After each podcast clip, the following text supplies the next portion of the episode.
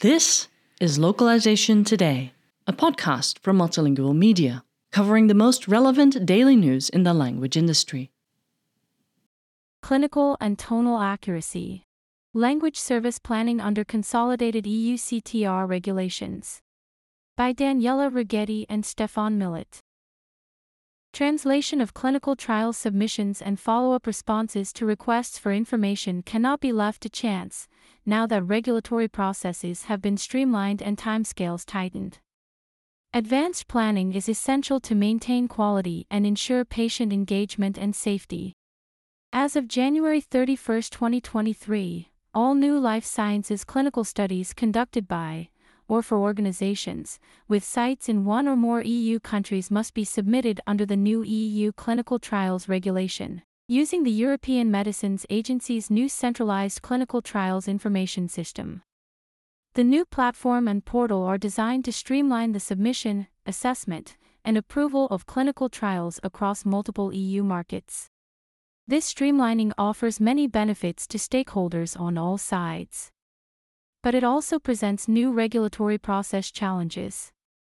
That's because sponsor and clinical research organizations, CROs, with operations spanning multiple markets are required to bring together all of their submissions-based content in a concentrated, consolidated way and satisfy any follow-up queries, requests for information or RFIs, within a short time window of just 12 days, all in.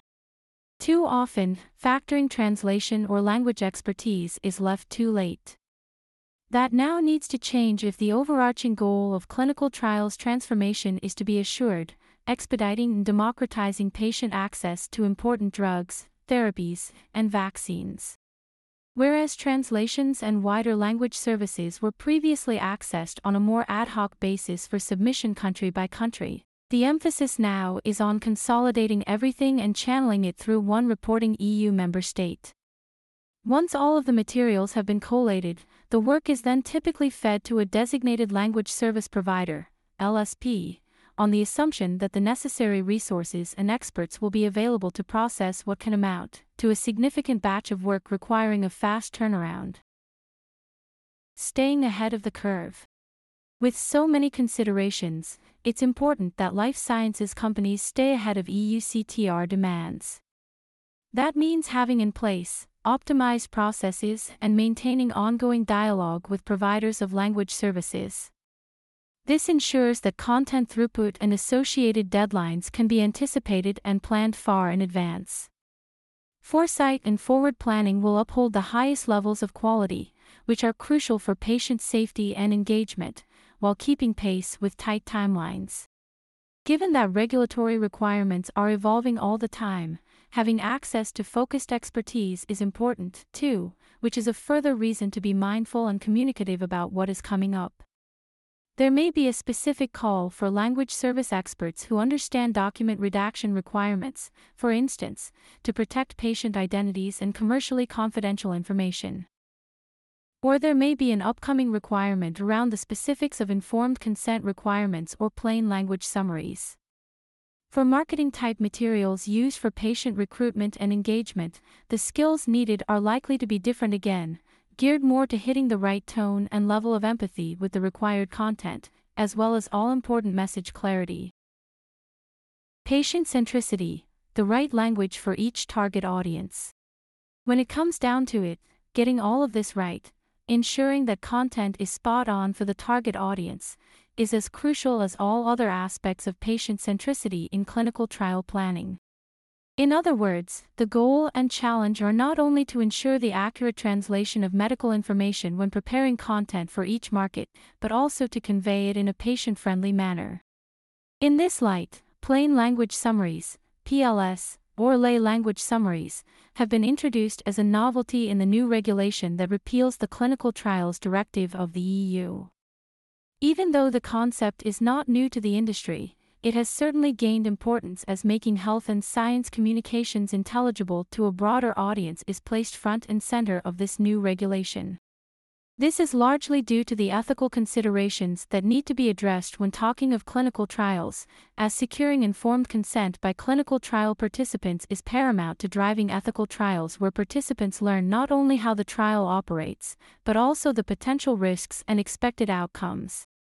Mirroring this greater emphasis on providing understandable information for lay audiences and fostering transparency at every stage of the trials is the guidance note co-created and endorsed by the European Commission to help organizations implement key capabilities to write and share PLS.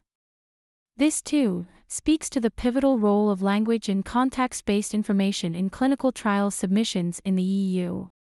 At a high level, there is a need to close the communication gap between clinical researchers and patients, ultimately contributing to more informed and empowered participants in clinical trials.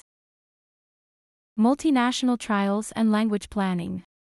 A consolidated submission process for clinical trials that may involve multiple European countries also adds further complexity to language requirements, as sponsoring entities have to provide translations of study documents for each country involved, and the regulatory and ethics review process may differ from one country to another. This further emphasizes the need for careful language planning and coordination regarding clinical trial submissions.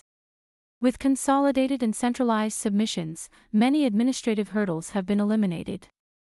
Still, other factors have grown in importance and demand a more robust approach. Language planning, under the new consolidated clinical trial submission process, has become a priority for many organizations. It should remain important in securing the accessibility of information and regulatory compliance at all stages of clinical trials.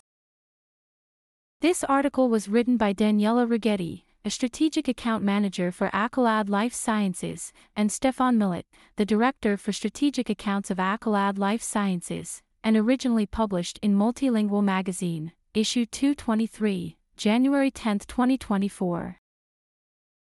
Thank you for listening to Localization Today. To subscribe to Multilingual Magazine, go to multilingual.com/subscribe.